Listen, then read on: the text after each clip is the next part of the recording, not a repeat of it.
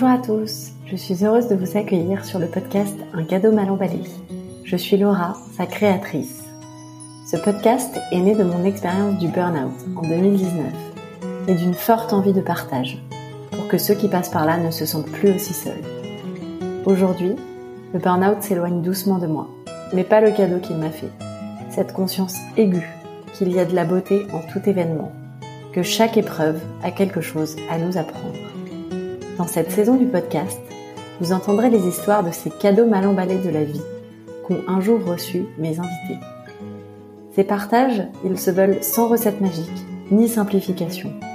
Personne ne dit que ce n'était pas difficile ou qu'il revivrait bien volontiers ces épreuves. Simplement, c'est parfois en sachant ramasser des pépites d'apprentissage au sol en pleine tempête qu'on change le cours de son existence.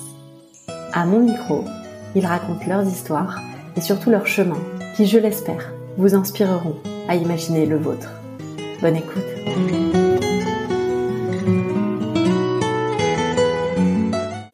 Rada est née au Liban.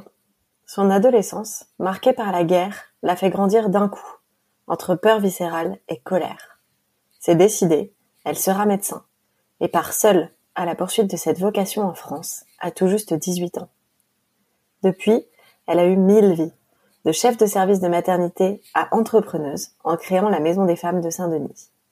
Toujours du côté des femmes, pour faire cesser les violences. Dans cet épisode, nous avons mis en parallèle son propre vécu et celui des milliers de femmes qu'elle accompagne depuis 40 ans sur le chemin de l'indépendance et de la liberté. Bonne écoute. Bonjour Rada, je suis vraiment ravie de t'avoir. Tu es euh, une invitée que je connais assez bien, euh, une femme, une mère, une grand-mère, une gynécologue, une entrepreneuse, une leveuse de fonds, euh, autant de missions que tu gères avec euh, autant de conviction que d'humanité, et c'est vraiment ça que j'admire chez toi. Donc, je suis très très heureuse de t'accueillir aujourd'hui. Est-ce que tu peux te présenter, s'il te plaît?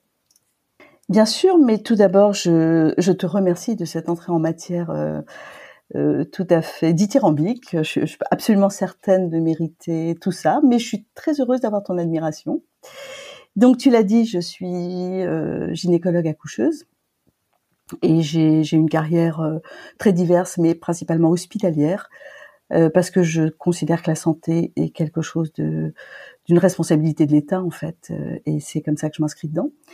Et après avoir été chef de service de quelques maternités, et m'être pas mal promenée en région parisienne, j'ai atterri il y a un peu plus de dix ans à Saint-Denis. Et c'est un département euh, assez fou, parce que c'est un département qui est en perpétuelle ébullition, où on peut expérimenter énormément de choses, notamment pour ce qui pourrait préfigurer la société française de demain. Et ça, je trouve ça vraiment passionnant. Génial. Euh, alors, euh, tu, le sais, sur, sur, ce podcast, on parle pas mal d'un concept euh, qui est parfois utilisé un peu à tort et à travers, mais que j'aime quand même beaucoup, c'est la résilience, euh, cette capacité euh, qu'ont tous les humains, je crois, à, à vraiment être capable de rebondir euh, dans certaines situations qu'on n'avait pas forcément vu venir, qu'on n'avait pas forcément souhaité, et qui finalement euh, nous permettent de découvrir plein d'autres choses. Et, j'aimerais en parler avec toi euh, sur deux aspects, bien sûr, sur ton rôle de médecin aujourd'hui à Saint-Denis, qui m'intéresse énormément et, dans lequel on, a l'occasion de collaborer un petit peu ensemble puisque je suis bénévole euh, à, la Maison des Femmes. Et je voulais aussi qu'on parle un petit peu de ton enfance euh, et de ton adolescence. Est-ce que tu serais d'accord pour me raconter quelle petite fille tu étais? Oui, je suis euh, tout à fait d'accord pour partager cette petite fille avec toi. J'étais une petite fille qui avait une place particulière dans une fratrie puisque numéro 3 d'une famille de quatre composé par ailleurs exclusivement de garçons. Et je pense que ça t'en apprend un bon bout sur la résilience, ça déjà. Euh, J'étais une petite fille euh, très studieuse, alors pas au sens euh, mais au sens tout ce que l'école m'apportait m'intéressait. Et je pense que pour un enfant, c'est une grande chance de pas se forcer pour aller à l'école. Et surtout pour une fille, parce que je, je le dis très souvent, mais c'est tellement une conviction profonde pour moi si on veut que les filles s'émancipent, il n'y a pas d'autre issue que euh, l'école, les études et un métier qui te permet de dépendre de personne. Donc j'ai complètement embrassé l'école très fort et j'avais beaucoup de chance parce que j'avais comme prof des, des profs venus de France donc il y avait peut-être quelque chose qui n'était pas encore très euh, diffusé au Liban, une euh, des convictions euh, républicaines, des convictions laïques. Le Liban est un pays empêtré dans la religion, dans les préjugés, dans une éducation très stricte concernant les filles. Et l'école, pour moi, c'était la liberté, l'ouverture au monde et euh, la, la, capacité à penser par soi-même. Et je, je pense que c'est quelque chose qu'on ne développe pas assez chez les enfants. On a trop envie de leur donner des modèles euh, euh, tout faits. Tu vois, ton, ton kit à penser et vraiment pouvoir penser par moi-même et pouvoir en débattre avec des gens venus d'ailleurs, c'était exceptionnel. Alors, bien sûr, après, après c'était moins drôle, tu le sais. Après, il y avait la guerre. Après, il y avait, ça fait une adolescence un peu fracassée, mais c'est une autre histoire. Ouais, donc tu l'as dit, tu es né au Liban, dans une famille euh, avec beaucoup de garçons. Est-ce que euh, tes parents, ils partageaient cette vision que tu as de l'éducation et de, l'envie de que tu fasses des études, par exemple? Est-ce que est-ce que tu sentais une différence par rapport à tes frères dans cette perception-là ou pas spécialement? Alors oui, mes parents étaient croyaient beaucoup en, l'éducation. C'est pour ça aussi qu'ils avaient choisi de nous inscrire dans ce lycée français. Euh, ils avaient, en tout cas, mon père avait une vision assez peu sexuée de ses enfants, c'est-à-dire qu'il fallait que tout le monde réussisse. Euh, il y avait un, certain niveau d'exigence dans notre famille quand même.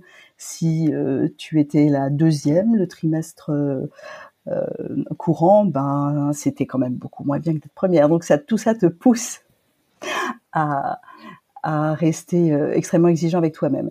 Après, je pense, même s'il ne l'exprimait pas comme ça, que ça aurait été moins grave que la fille ne fasse pas d'études exceptionnelles du moment que les garçons le faisaient. Ça, c'est quand même un prérequis dans les familles euh, méditerranéennes. Et tu l'as dit, oui, ton adolescence euh, qui est normalement une période de légèreté où on s'occupe un peu que de soi-même, euh, même s'il y, a, quelques bouleversements. Toi, ton adolescence, elle a été bouleversée par, le contexte dans lequel tu étais. Euh, quels souvenirs tu en as aujourd'hui? J'ai des souvenirs très précis de, de, de moments de rage. Tu sais que tu as 15 ans, tu vis dans un pays euh, qui euh, n'est pas indépendant depuis très longtemps, un pays qui a longtemps été gouverné par euh, l'Empire turc. Il y a énormément de séquelles de, de, de la Turquie dans, dans, notre culture, dans nos mots, dans l'alimentation. et ensuite, on a été sous tutelle française. Et donc, on se disait, enfin moi, j'avais le sentiment que le monde nous devait une sécurité, le monde nous devait quelque chose. Et donc j'attendais, j'attendais que le monde vienne à notre secours, que le déluge de feu s'arrête, que la France arrive en disant hop hop hop, euh, c'est bon là, on arrête, et ça ne s'est jamais produit. Et j'ai un sentiment de, de, un peu de rage quand je repense à, cette adolescente à, qui on avait laissé entrevoir qu'en fait euh, elle faisait partie d'un monde bienveillant, d'un monde euh, de, de, de, culture et d'éducation, et qui se retrouvait parachutée dans une guerre qui n'avait aucun sens, puisque on se battait à la fois entre chrétiens et musulmans, entre Libanais et Palestiniens. Tout le monde venait régler ses comptes euh, au Liban, et euh, c'était complètement incompréhensible. Et la fin de la guerre a été incompréhensible, c'est-à-dire beaucoup de morts, beaucoup de désastres, beaucoup de malheurs, une économie en vrac, ni gagnant ni perdant. Et aujourd'hui, 40 ans après, on est toujours dans le même merdier et ce merdier s'est même encore aggravé puisqu'on a les mêmes politiciens euh, complètement corrompus, pervertis et qu'on voit bien que sans une démocratie hyper solide, sans des fonctions d'État euh, sacralisées, eh bien un pays n'est que un tas d'individus qui euh, essaient de survivre. Tu te sens toi encore euh, libanaise aujourd'hui, même si tu habites en France depuis longtemps? Ah, Tu sais, avoir vécu 18 ans dans un pays, et dans surtout pas n'importe quel pays, tu vois, puis être partie un peu la queue entre les jambes, parce que c'est pas comme si j'étais partie faire un master à, à, Berkeley. Je, partais aussi parce que il fallait que je parte, que je n'en pouvais plus de cette situation, et t'es pas très fière de laisser tes copains, une partie de ta famille, euh, sans savoir ce qui va leur arriver. Donc il y a un très fort sentiment de culpabilité quand tu quittes un pays en guerre. Et ça, ça, te reste euh, éternellement. puisque tu te dis, ben quelque part j'ai fui, j'ai pas affronté. Et ça, ça me rattache beaucoup à ce Liban-là. Après, ça fait tellement longtemps que je suis partie, ça fait tellement longtemps que je vis ailleurs, que, en fait, je, ne sais plus très bien. Je suis pas tout à fait française, je suis plus tout à fait libanaise, et je me console en me disant, ben voilà, je fais partie d'un grand tout, et, c'est là que je veux être.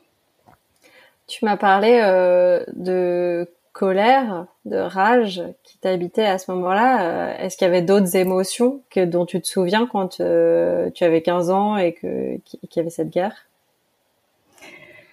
Oui, bah il y avait la peur. Tu tu fais vraiment connaissance avec la peur euh, la peur viscérale parce que tu sais pas du tout ce qui va t'arriver. Tu tu comprends très vite qu'il y a il y a pas de loi, il y a pas de règles ça peut tomber n'importe où, sur n'importe qui. C'est typiquement ce qu'est une guerre civile. Et, donc, tu vis avec un sentiment de peur permanent pour toi, pour tes proches. Euh, chaque déplacement d'un membre de ta famille, euh, à l'époque, évidemment, pas de portable, pas d'internet, rien du tout. Et, comme tu avais des infrastructures complètement en vrac, même le téléphone ne fonctionnait pas. Donc, tu passais parfois euh, quatre heures pendu au téléphone en attendant une ligne pour savoir si ton père était bien arrivé au boulot. Donc euh, j'ai des sentiments comme ça de d'angoisse euh, diffuse. Et puis j'ai aussi un sentiment de de désir de me dépasser. Enfin tu vois, il fallait que je fasse quelque chose de ça. Ça ça pouvait pas rester en l'état. Il fallait que ça me ça me donne des ailes pour euh, aller vers un monde où ce genre de choses ne serait plus possible. Et j'ai revu il y a pas longtemps un film, euh, enfin un documentaire fait sur un, hôpital à Alep euh, créé par euh, un médecin et c'était filmé par sa femme. Et j'ai tout revécu, tu vois, exactement dans un autre pays, mais, mais 40 ans après, les mêmes terreurs, les mêmes, la société civile complètement désemparée. Et, et je trouve ça inhumain d'imposer ça à des jeunes, à des enfants. Mais voilà, je suis totalement impuissante je comprends. Et est-ce que tu penses que tu serais partie en France euh, sans ça? Quel est le rôle du contexte dans ton départ en fait? Je serais sûrement partie plus tard parce que j'avais envie de, euh, tu vois, de, faire une spécialité en France. Par exemple, le Liban est un petit pays, il n'y a pas des millions d'hôpitaux non plus. Si tu veux euh, vraiment développer des surcompétences, il faut que, tu partes, c'est clair. Mais je serais pas partie juste après le bac si j'avais pu intégrer une faculté de médecine qui, qui euh, était correctement euh, tenu à ce moment-là. Donc oui, ça m'a un peu précipité dehors. Et tu savais déjà que tu voulais être médecin? Oui, quand je suis partie, bah, il n'y avait pas euh, parcoursup, mais tu devais t'inscrire quelque part et, c'était, tu imagines bien, complètement galère avec pas de poste, pas de téléphone pour s'inscrire, être sûr qu'on avait été inscrit, savoir qu'on était attendu dans une fac en France. C'était des, des moments de, de de grand stress parce que avenir totalement incertain pour le coup. Et comment qu'est-ce qui a qu'est-ce qui t'a donné envie d'être médecin en fait? Est-ce que c'est quelque chose que tu as depuis toute petite ou est-ce que c'est à l'adolescence que tu t'es dit euh, c'est ça que je veux faire? Non, c'est plus plus à l'adolescence, c'est plus euh, peut-être aussi en, lien avec euh, effectivement tous ces morts, toute cette violence et de se dire finalement quel est le métier un peu un peu utile. Et je pense que c'est aussi ça qu'on a vécu avec la Covid là tu vois. Quels sont les gens qui euh, ont des métiers essentiels? Euh, il y avait les médecins bien sûr mais on s'est aperçu aussi que les, les livreurs euh, les, les gens chez Carrefour et tout ça étaient aussi extrêmement essentiels. Et je pense que quand tu es dans un, un présent très très glauque et très incertain, bah tu te, tu, ne rêves pas de devenir, euh, euh, je sais pas moi, euh, internet designer. Tu te dis bon, faut que je fasse vraiment un truc hyper pratico-pratique, utile là maintenant tout de suite. Mmh. Ouais, ça me parle ce que tu dis. Euh, je trouve que les moments d'épreuve, c'est des moments de aussi de de recentrage et de questionnement profond sur soi. Euh, et effectivement euh, se dire euh, c'est quoi ma place et c'est quoi mon rôle et qu'est-ce que j'apporte c'est quelque chose d'hyper important. Moi ça m'est venu plus tard je pense. C'est plus quand j'ai envisagé d'avoir des enfants et je me suis dit qu'est-ce que je vais répondre quand ils vont me demander ce que je fais? Et j'aimerais bien euh, répondre quelque chose qu'ils comprennent déjà et, quelque chose dont, dont ils se disent que c'est que c'est utile aux autres en fait. Tu sais, je crois que dans les réponses qu'il faut qu'on donne à nos enfants, pour moi, le message essentiel, c'est j'aime ce que je fais. Euh, parce que montrer à ses enfants qu'on est dans une souffrance, euh, dans les choix qu'on a faits, c'est, euh, je trouve, c'est leur amputer un petit peu leur avenir. Donc, euh, moi, ma première préoccupation, c'était de leur montrer que il y avait un grand épanouissement à faire ce que je fais. Je, pense qu'il faut le faire quel que soit le métier qu'on a choisi. Mais, mais je te rejoins, les moments de, de crise, les moments de questionnement nous permettent aussi de d'affiner la place que nous voulons occuper dans ce monde et elle dépend de nos compétences, elle dépend de notre sensibilité et elle dépend de tellement d'autres choses que nous ne maîtrisons pas euh, que parfois les, la suite s'impose à nous. Et je pense que toi-même, tu as partagé un, des moments de bouleversement euh, particulièrement importants qui font que euh, il a fallu que quelque chose émerge aussi de, de ce que tu avais traversé. C'était impossible autrement. Mmh. C'est cette notion un peu ambivalente du, du cadeau mal emballé, c'est que parfois euh, c'est des moments euh, que tu souhaiterais pas à ton pire ennemi et en même temps euh, qui te permettent de de faire un vrai pas en avant. Donc c'est vrai que je je chéris ces moments et je, je vois l'apport en fait qu'ils peuvent avoir dans une vie. Et c'est pour ça que ça m'intéresse de, de faire raconter leurs moments à d'autres. Et du coup, si je comprends bien, t'es arrivée en France, euh, est-ce que t'étais toute seule euh, Parce que ça devait être particulier comme contexte aussi d'avoir ta famille, rester là-bas, et toi d'arriver euh, pour commencer tes études à quoi 17, 18 ans, c'est super jeune. comment c'était cette arrivée? J'ai le sentiment, mais ça doit être parce que je fais une vieille chose, que on était moins jeune à 18 ans qu'on ne peut l'être maintenant. Euh, et puis, il est certain que certaines épreuves de la vie te font mûrir plus vite. Alors oui, c'est déroutant, bien sûr. Puis c'était la première fois que je, je partais. Mais par rapport aux, migrants qui, comme tu le sais, que nous croisons euh, à longueur de journée, moi je suis une migrante de luxe. J'avais la chance de pouvoir faire des études, d'avoir un, un toit, d'être totalement intégrable du fait de ma parfaite connaissance de la langue et de la culture. les, petits à côté moins moins sympathiques euh, ne ne comptaient pas aussi peu. Et puis j'ai la chance d'être venue avec une amie, une amie que j'avais rencontrée en terminale. On était les deux seules filles de la classe de terminale C, à l'époque ça s'appelait comme ça. Et heureusement, nous avions beaucoup d'atomes crochus, ce qui fait que nous sommes partis faire médecine ensemble et que les premières années, nous avons habité ensemble. Donc ça faisait un, tout petit bout de famille. C'était pas mal. C'est toujours ton ami aujourd'hui? Absolument, toujours. Et nous avons fait un truc tout à fait dingue. Euh, nous avons eu trois enfants à quelques mois d'intervalle et à chaque fois le même sexe. Donc euh, nous avons réussi à parier nos enfants. C'est fantastique. c'est génial. Et est-ce que tu dirais aujourd'hui que sur la femme et ou sur le médecin que tu es devenu, euh, ton adolescence dans un contexte de guerre, ça a joué? Complètement. De toute façon, guerre ou pas guerre, je pense que toutes les strates de, nos vies, et notamment, et tu l'as parfaitement exprimé, les strates les plus difficiles, les strates qui nous ont posé le plus de problèmes sont celles qui nous façonnent. Et que hum, on dit, on demande toujours aussi aux gens euh, quel a été leur modèle, euh, qu'est-ce qui les a inspirés. Mais je pense aussi qu'on on retire énormément de choses de nos anti-modèles, de nos situations euh, détestées qu'on voudrait euh, que personne d'autre ne revive. Et, tout ça euh, fait de nous l'adulte que nous sommes. Et par exemple, mon expérience de, la guerre, mon expérience de la migration, mon expérience de l'accueil administratif en France, parce que même si j'étais une, une migrante de luxe, je devais aller à 4 heures du matin faire la queue à, à, à, la préfecture de police pour avoir un titre de séjour que je devais renouveler plusieurs fois par an. Enfin, c'était d'une lourdeur euh, extrême.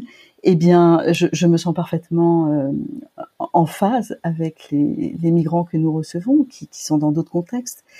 Et puis, euh, il y a énormément de choses aussi qui, qui interfèrent. C'est-à-dire que quand tu es loin de chez toi, et notamment accoucher en terre étrangère, ça, c'est un concept tout à fait passionnant qui s'adapte un, peu à moi, mais qui s'adapte par exemple beaucoup à des à des femmes euh, d'Amérique du Sud, du Maghreb, euh, qui sont en perte totale de, de, de, repères culturels autour de la naissance, et c'est tellement important en fait.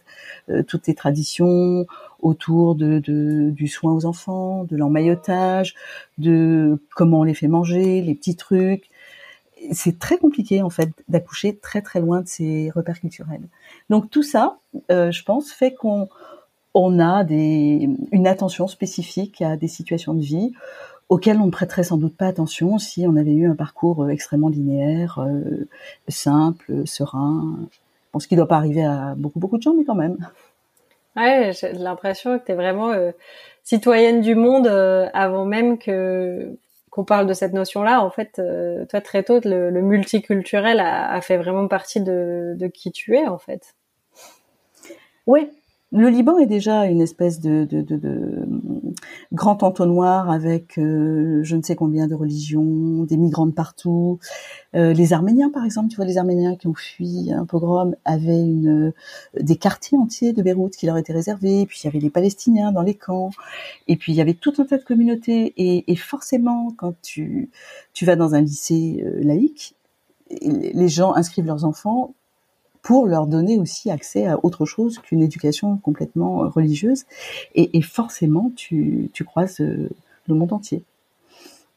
Aujourd'hui, ta relation avec le Liban, je ne sais pas si tu as encore de la famille là-bas. Euh, est-ce que elle est comment cette relation? Elle est euh, un peu distante et en même temps, comme toujours, tu vois, les moments de rupture. Cette année a été absolument horrible pour le Liban puisqu'en août, il y a eu l'explosion du port qui a fait des morts, euh, mis des familles euh, sur le tapis, et qui nous a euh, jeté à la figure, si tu veux, l'incurie de nos gouvernements. Et le fait que des gens, pour s'enrichir, sont capables de prendre des risques monstrueux pour leurs concitoyens. Et puis ensuite, il y a eu le, le 4 février, l'assassinat d'un homme qui portait quelque chose de cette citoyenneté du monde, de cette laïcité, de cet amour de la culture qui est Lockman Slim, un journaliste. Et, et ça a été une nouvelle baffe. C'est-à-dire que n'importe qui qui n'était pas d'accord avec quelque chose au Liban pouvait venir tuer qui il voulait en toute impunité. Et on a beau solliciter euh, les, euh, instances internationales en disant ce n'est pas possible, un état de non-droit, faites quelque chose on voit bien que l'avenir d'un tout petit pays où il n'y a pas de pétrole et euh, qui a un voisin très puissant comme Israël, bah, finalement, n'émeut pas tellement les foules. Et, ces deux événements m'ont fait me rapprocher à nouveau de la diaspora, où œuvrent des gens très engagés qui ont envie qu'on sorte de ce merdier et qu'on fasse des propositions autour de la santé, autour de l'éducation, autour de l'économie. Et je me suis un petit peu engagée dans un groupe de femmes pour euh, une partie d'entre elles vit au Liban, l'autre euh, ailleurs. Et on s'est donné comme mission de faire des propositions pour le droit des femmes, en se disant que partout, dans tous les pays, quand le droit des femmes progresse, eh ben la démocratie progresse, le droit des enfants progresse, l'économie progresse. Et on pense que c'est un levier puissant qu'il faut qu'on active. Génial. Que d'engagement. Mmh. Rejoins-nous. et aujourd'hui, euh, par rapport à ta famille, à toi, donc tes enfants euh, et tes petits-enfants maintenant, euh, quel, quel lien tu, tu souhaites maintenir avec le Liban? Je, Tu dis on parfois là en, parlant. Est-ce que quel, quel lien tu, tu as envie de leur transmettre? Mais, ma, je pense que mes enfants, j'adorerais qu'ils conservent une part de leur racine libanaise.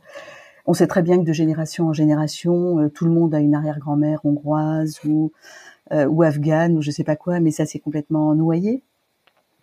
Et puis mes enfants, tu le sais, ils ont fait le choix de continuer mon voyage vers l'ouest. Et donc ils sont partis encore plus loin. Et je me dis qu'à la fin, euh, tous ces mélanges vont produire sûrement des trucs géniaux. Mais, mais la, dilution est certaine. Euh, ma, petite fille, elle a un peu de libanais, elle a un peu de suédois, euh, un peu de français, et, c'est exceptionnel quand même d'avoir tout cet héritage génétique. La question, c'est comment faire vivre un tel héritage, comment sensibiliser les enfants à garder le, le meilleur de, ce qu'on leur apporte euh, malgré eux. Challenge. Et du coup, quand tu as décidé de devenir médecin, pourquoi, pourquoi la gynécologie? Pas parce que c'est un métier euh, extraordinaire, tu crois pas? Ah si. C'est un métier. Bon, d'abord, il y a que des femmes. non, c'est pas. Je n'ai aucun problème euh, à, m'occuper. De, je n'aurais eu aucun problème à m'occuper d'hommes. Euh, ce qui, ce qui est génial dans la gynécologie, c'est que ça mixe la médecine de famille, donc un peu petit côté médecin généraliste, euh, un petit côté soutien aux familles, à la parentalité que, que j'aime beaucoup. Je trouve que devenir parent, euh, pour moi, c'est peut-être la chose la plus grave qu'on puisse décider dans sa vie. Euh, parce que c'est un tel tsunami, l'arrivée d'un enfant, que ça, ça remobilise tout, ça bouge tout, et que tu es, deviens responsable pour les 80 ans qui suivent euh, de quelqu'un, et que tout ce que tu fais, en fait, euh, ta manière d'être, ta manière de réagir, tous les signaux que tu envoies par ton, ton langage corporel, vont s'imprimer. Et c'est une telle responsabilité que c'est un peu flippant. Donc je trouve que c'est intéressant d'accompagner des parents dans leurs petits bégaiements euh, de parents qui sont si touchants.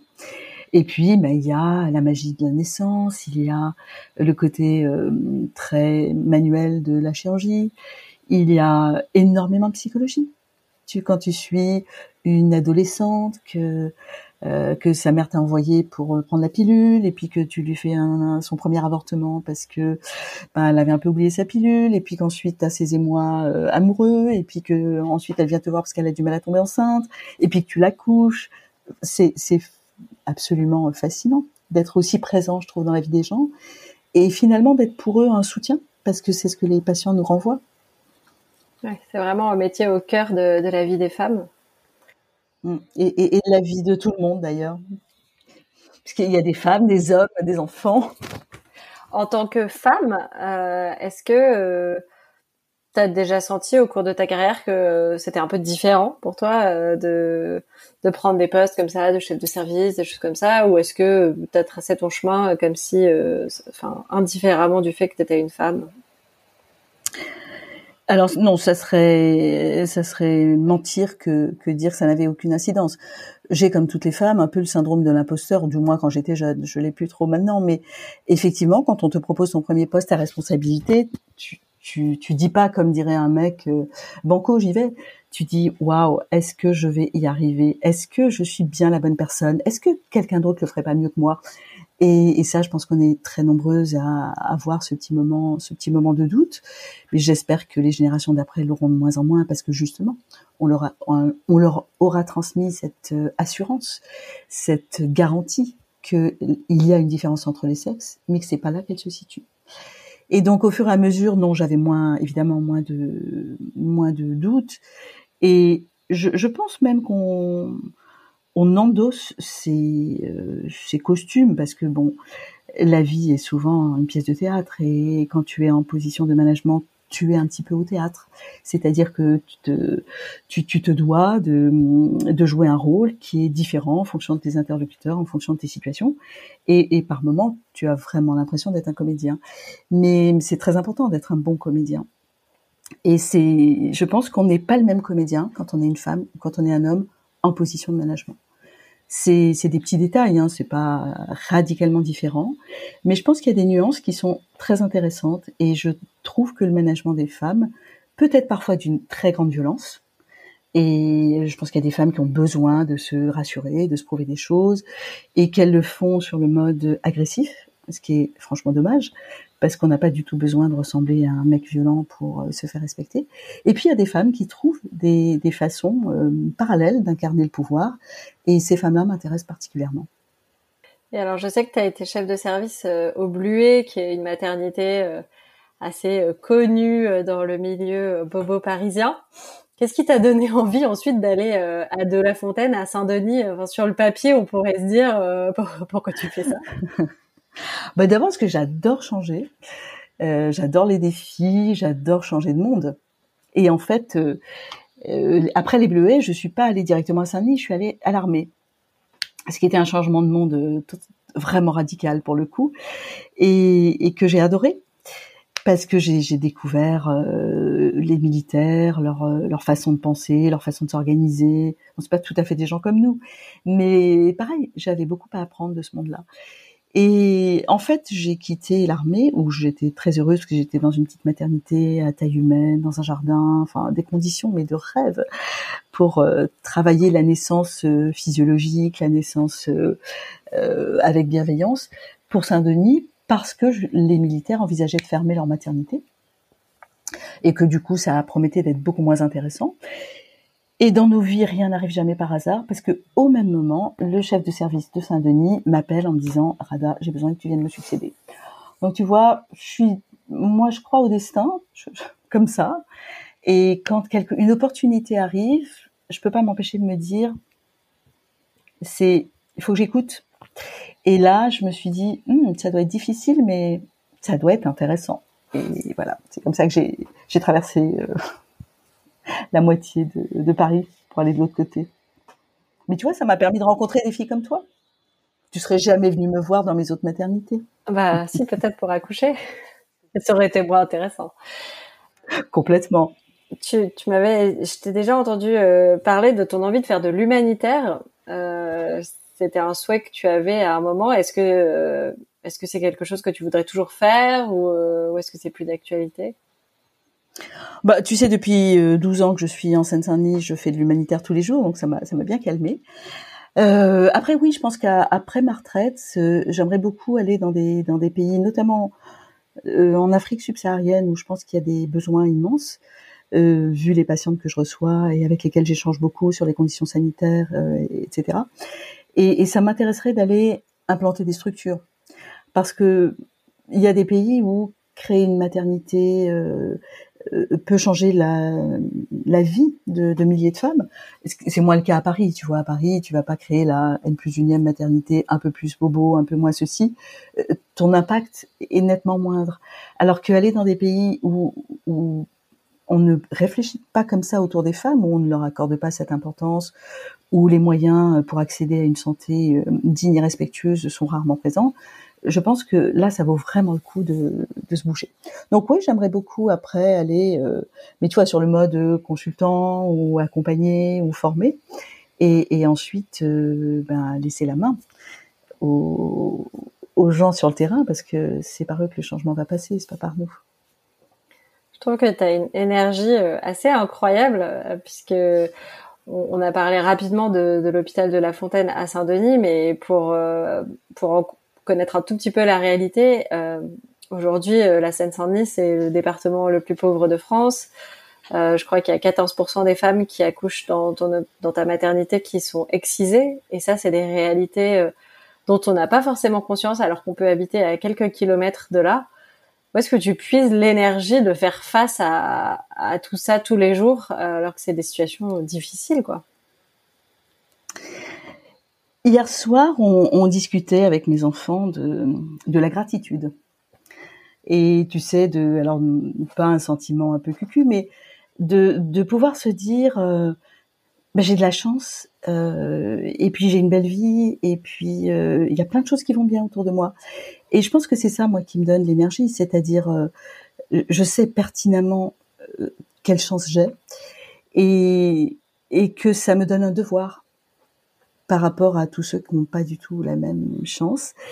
Et il y a deux choses qui me donnent de l'énergie. Il y a cette euh, conviction profonde que la vie m'a donné beaucoup et que je dois rendre. Et aussi un sentiment, alors ça c'est vraiment euh, dans, dans, ma, euh, dans mon ADN, mais je pense que tu es un peu comme ça aussi. J'aime bien faire et, finir ce que j'ai commencé et laisser les situations dans le meilleur état possible. Alors évidemment, ça demande beaucoup d'énergie, surtout quand tu pars de rien. Mais quand tu vois que les choses avancent et qu'elles fonctionnent, bah, tu peux pas partir euh, au milieu du pont. Tu te dis euh, non, il faut que je trace là, faut, faut que j'arrive de l'autre côté du pont et puis après je pourrais partir. Et donc j'ai toujours fonctionné en mode projet.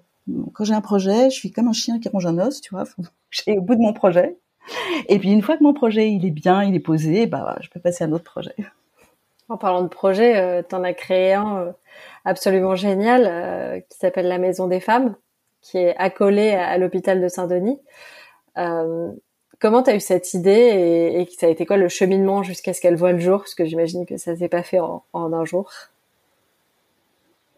Pas tout à fait, non. L'idée, elle, elle était assez diffuse, tu vois, entre le résultat aujourd'hui et ma petite idée de tiens, ça serait sympa euh, qu'il y ait un endroit qui ressemble pas à l'hôpital, mais qui soit aussi utile que l'hôpital. Euh, comment je pourrais faire pour justement tout un tas de sujets qui euh, qui ne sont pas traités de mon point de vue euh, de la manière noble dont ils mériteraient de l'être.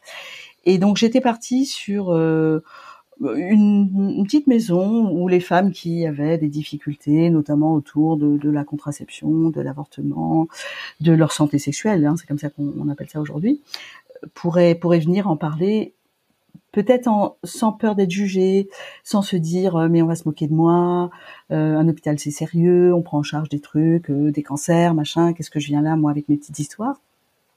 C'était vraiment le début de ma réflexion. Et puis ensuite, bah, tu, tu l'as dit, on a énormément de femmes excisées à Saint-Denis, donc je m'étais rajouté un, un sous-projet qui était de les prendre en charge. Et je trouvais que ça allait bien, tu vois. Euh, parler de l'excision, c'est pas facile. Euh, on a des sentiments de honte, des sentiments de culpabilité, donc ça allait bien aussi dans cette petite maison. Et pour finir, j'ai trouvé que les violences euh, se mariaient très bien avec toutes ces thématiques, puisque finalement, euh, tous ces sujets sont des sujets qui font violence aux femmes. Et prendre le, problème par le biais de la violence me permettait de, de simplifier les choses en disant, mais voilà, tout ce qui fait violence, euh, ça peut être un conjoint, mais ça peut être aussi des situations de vie, et est intéressant, agit sur la santé, nous rend vulnérables. Et donc, ça serait pas mal qu'il y ait un endroit où on s'en occupe. Donc, c'est vraiment, tu vois, ça s'est fait petit à petit, ça a maturé longtemps avant d'avoir la forme que ça a aujourd'hui. Mais dès le début, j'ai compris qu'il fallait que je construise ce lieu parce qu'il n'existait pas. Et donc, dès le début, j'ai compris que j'allais me confronter à un énorme problème qui s'appelle l'argent. Et c'est comme ça que je suis devenue leveuse de fonds. Ouais, c'est incroyable d'ailleurs cette capacité à être à la fois euh, le médecin que tu es et cette euh, entrepreneuse qui lève des fonds, qui parle de son projet, euh, de réussir à faire les deux à la fois, portée par une super énergie. Et comment tu fais pour laisser cette violence à la porte de chez toi le soir? Parce que j'imagine que les situations que tu vois et que tu entends, elles sont difficiles. comment tu fais pour pour faire la barrière avec ta vie à toi? Bah, pour les raisons que je te disais, c'est-à-dire que ma vie à moi, elle est chouette, mon environnement est apaisé, euh, j'ai euh, une chouette maison, je peux me ressourcer, euh, le jardinage, la musique, toute chose qui, euh, tu sais, c'est vraiment la terre, c'est viscéral. Et puis aussi parce que, en fait, ce qui ce qui nous ronge, c'est le sentiment de notre impuissance. Et quand tu concrètement tu te dis euh, ben, en fait voilà j'ai pu en aider trois sur les 20 que j'ai vus aujourd'hui. Et, et, demain pour elle ça sera moins dur qu'aujourd'hui. Ben, ça te donne un pas un sentiment de toute puissance parce que on sait combien tout ça est fragile mais un sentiment de d'utilité publique qui te permet de faire la part des choses. C'est très clair pour moi. Mmh. ouais, c'est hyper euh, fort je trouve de voir euh, la résilience de ces femmes, pour le coup, euh, mm. que vous accompagnez à la Maison des Femmes. Et j'ai la chance que tu, tu m'aies confié des missions auprès d'elles. Et donc j'ai la chance une semaine sur deux de passer quelques heures euh, très concrètes avec ces femmes. Et tu vois quelles leçons, quelles leçons de vie elles nous donnent. Exactement. Et, et en même temps, tu vois, je je suis pas partisane de la hiérarchisation des, des souffrances. Euh, je, je, me dis que voilà, on, a tous le droit d'avoir des moments difficiles et euh, que le il y a pire euh, a rarement aidé quelqu'un à, à, se sentir mieux quand quand il va pas très bien. Donc je, je suis pour l'autorisation de tout le monde à, exprimer euh, son mal-être. Mais en même temps, euh, j'apprends beaucoup de, de, ces femmes et pour le coup elles m'ont vraiment nourrie euh, à un moment où j'allais pas très bien. J'ai commencé cette mission auprès de toi à un moment où je trouvais plus trop de sens euh, dans ma vie. Et le fait de les côtoyer et de côtoyer à la fois l'équipe et, euh, et les femmes qui viennent à la maison des femmes ça m'a ça a nourri ce besoin euh, de me sentir utile parce que euh, bah, comme tu dis on n'arrive pas à aider tout le monde mais euh, de rentrer en, chez moi en me disant que il y en a une ou deux pour qui ce matin mm. un courrier ou un fil ça ça a fait la différence. Ou même parfois juste une oreille parce que parfois on peut, peut rien faire mais on, on peut écouter et, partager un thé. Et de se dire en fait des petites choses comme ça ça peut quand même faire la différence euh, je trouve que c'est extrêmement fort en fait et, et, ça apprend beaucoup je sais pas toi ce que tu en tires comme enseignement de la, résilience de ces femmes pour toi, pour l'équipe de la Maison des Femmes? Eh bien, tu parlais de hiérarchisation des, des douleurs. Il, il n'en est pas évidemment pas question. Euh, par contre, ce qui peut faire la différence, c'est euh, les outils que nous avons à notre disposition pour euh, gérer nos douleurs. Et, et, là, on n'est vraiment pas, pas égal, c'est sûr. Et ben, ce que ces femmes nous apprennent, c'est aussi l'importance du collectif, l'importance de, la ténacité, parce que vraiment, elles font preuve d'une incroyable ténacité. Et puis, elles nous, elles nous renvoient très régulièrement des choses très simples, c'est-à-dire être accueilli chez vous, même si vous n'avez pas fait des, miracles, ça a changé les choses pour moi. Que vous m'ayez écouté, ça a changé les choses pour moi. Tu parlais de prendre. Un jour, tu m'avais dit, euh, oh, on m'a envoyé une femme, je pouvais rien pour elle, alors j'ai pris le thé avec elle. Et je pense que tu n'avais pas conscience à l'époque du cadeau que tu lui faisais. Et, et ça nous apprend aussi que tous ces moments, tous ces moments où on donne aux autres quelque chose, sont euh, tellement importants et peut-être bien plus importants que de leur faire un chèque. Et, et, ça nous conforte dans cette idée que ensemble, chacun apportant son petit bout de Lego, tu sais que le Lego c'est important dans la famille, euh, apportant son, petit, sa petite brique, euh, ben, au final, pour une femme, toutes ces briques-là vont radicalement bouleverser sa vie. Et ça, on l'expérimente ensemble, et ça nous donne collectivement un sentiment de puissance euh, tout à fait incroyable. Mm, effectivement, je, je, me souviens de cette conversation et c'est de ce que tu m'as dit et ça m'a beaucoup marqué parce que c'est vrai que quand on commence à accompagner ces femmes-là, on, on, se croit un peu justicier et on s'imagine qu'on pourra jamais dire à quelqu'un qu'on peut rien faire. Et euh, du coup, je touche un tout petit peu au, euh, aux frontières de démission d'une assistante sociale et, et, je me rends compte à quel point ce métier doit être difficile parce qu'on on dit beaucoup non en fait, qu'on peut qu'on peut rien faire. C'est ça. Mais c'est vrai que l'écoute empathique, sincère de quelqu'un, euh, en fait, ça peut beaucoup lui apporter. Et juste ça, voilà, se dire euh, ce matin j'ai expliqué ma situation et quelqu'un euh, en avait vraiment quelque chose à faire en fait. C'est ça. Quelqu'un en avait quelque chose à faire et c'est quelque chose qu'elle nous renvoie tout le temps. C'est-à-dire ici vous en avez quelque chose à faire de ce qui nous arrive, là où le reste du monde s'en fout. Et ça, c'est essentiel. Et tu vois, je pense que ce qui fait le plus de mal, c'est de dire non, je ne peux rien faire pour vous toute la journée. Alors ça, par contre, tu vois, ça, ça, je pense que ça, ça me, ça me détruirait. Alors que de me dire, bah tiens, celle-là, j'ai pu l'opérer, celle-là, j'ai pu lui trouver la bonne orientation, euh, celle-là, quand je lui ai parlé de karaté, euh, elle avait des étoiles dans les yeux. Bah ok, fine, j'ai fait un truc dans ma journée. Et c'est quoi ta vision de, de l'avenir pour ce projet? Je, je pense que on a une responsabilité à la Maison des Femmes, c'est parce qu'on est les premiers et qu'on a inventé plein de trucs et qu'on a expérimenté plein de trucs. Tu vois, ta permanence administrative, par exemple, ça a l'air de rien. Et, et en fait, on, s'aperçoit que pour les femmes, c'est un accompagnement essentiel. Donc, ça veut dire que dans notre manuel euh, de procédure que euh, on va donner aux autres maisons, on va essayer de synthétiser toutes les expériences positives qu'on a faites pour les recommander. Et donc aujourd'hui, ce qui m'occupe, c'est ça, c'est d'essayer d'extraire le, meilleur de tout ce qu'on a fait pour en faire des préconisations, pour que d'autres euh, eh ben, se galèrent moins au démarrage et arrivent à inventer des solutions euh, rapidement pratiques. On a aussi une, autre expérience euh, qui est la permanence de retour à l'emploi. Tu vois, quand tu ouvres une maison des femmes, tu te dis oh là là, faut, faut des juristes et des avocats. C'est ça vraiment le métier dont j'ai besoin et des compétences que j'ai pas. Et puis tu t'aperçois qu'une Laura qui euh, ouvre un compte en banque, qui crée un nouveau compte euh, mail, et ben ça fait énormément. Et aujourd'hui, on a cette permanence retour à l'emploi, et tu t'aperçois que pour quelques femmes, et ben ça change aussi leur vie. Et donc tu te dis, ben, finalement, c'est aussi important d'avoir euh, ça, non seulement parce que c'est, ce sont des, des, passerelles, mais aussi parce que vous incarnez, vous, euh, des mentors, des modèles, des, des portes vers l'espoir, et que je pense que les femmes se saisissent de vous aussi pour ça. Et donc, tu vois, dans, dans mes préconisations aux autres maisons des femmes, je dirais, ouvrez la porte aux bénévoles euh, qui ont envie de s'investir sur des thématiques qui peuvent vous sembler secondaires et qui rapidement vont devenir absolument incontournable. Mmh. Et je trouve que ça, c'est la façon euh, très intelligente que tu as eu de construire ce lieu, c'est qu'à la base c'est un lieu de soins et, ça le reste.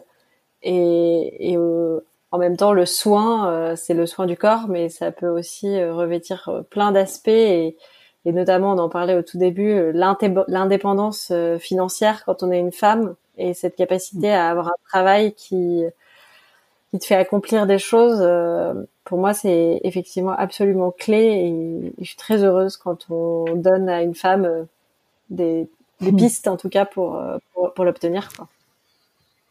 Tu lui donnes les clés de sa liberté, en vrai. Parce que souvent, le fait aussi de rester avec ton agresseur, c'est lié à plein d'inquiétudes et de que tu vas pas t'en sortir toute seule et que de toute façon, tu as besoin de lui. Et, et plus une femme comprend qu'elle a besoin de personne, en fait, euh, elle a d'abord besoin d'elle-même, et qu'ensuite, ça sera beaucoup plus facile euh, d'avoir d'autres personnes dans sa vie. Mais que d'abord, si elle est droite et, confiante et autonome, il peut rien lui arriver de grave. Et si euh, la petite Rada dont on parlait au début, elle, te voyait aujourd'hui, tu crois qu'elle se dirait quoi? Qu'est-ce qu'elle pourrait bien se dire? Je pense qu'elle se dirait, euh, t'as pris des chemins de traverse, et puis finalement, t'es arrivé là où tu voulais. Et je pense qu'on prendrait le thé, puis qu'on se marrait bien.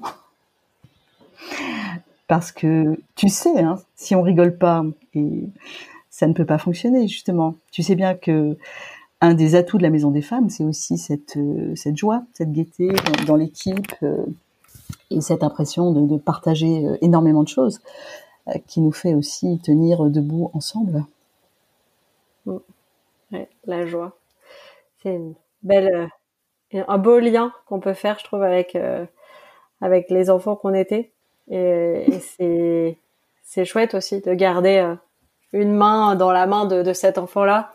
je trouve que ça permet vraiment de bah, de se sentir aligné dans la vie. C'est quand on se dit l'enfant que j'étais, il, il serait content de, de ce que je hmm. suis aujourd'hui et, euh, et, on pourrait prendre le thé comme tu dis.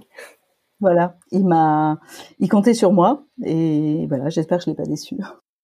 Merci beaucoup Rada. Merci à toi Laura, merci euh, de, de tes témoignages qui, je pense, accompagnent beaucoup d'autres femmes qui auraient tendance à hiérarchiser la douleur et à s'estimer illégitimes. Et je pense que tu leur ouvres aussi des portes par ce biais-là. Merci. Merci d'avoir écouté cet épisode. Si vous l'avez aimé, abonnez-vous au podcast sur votre plateforme d'écoute préférée pour ne rater aucun épisode. Et si ça vous plaît, le meilleur moyen de le faire découvrir à d'autres est de me laisser un avis 5 étoiles. À très vite!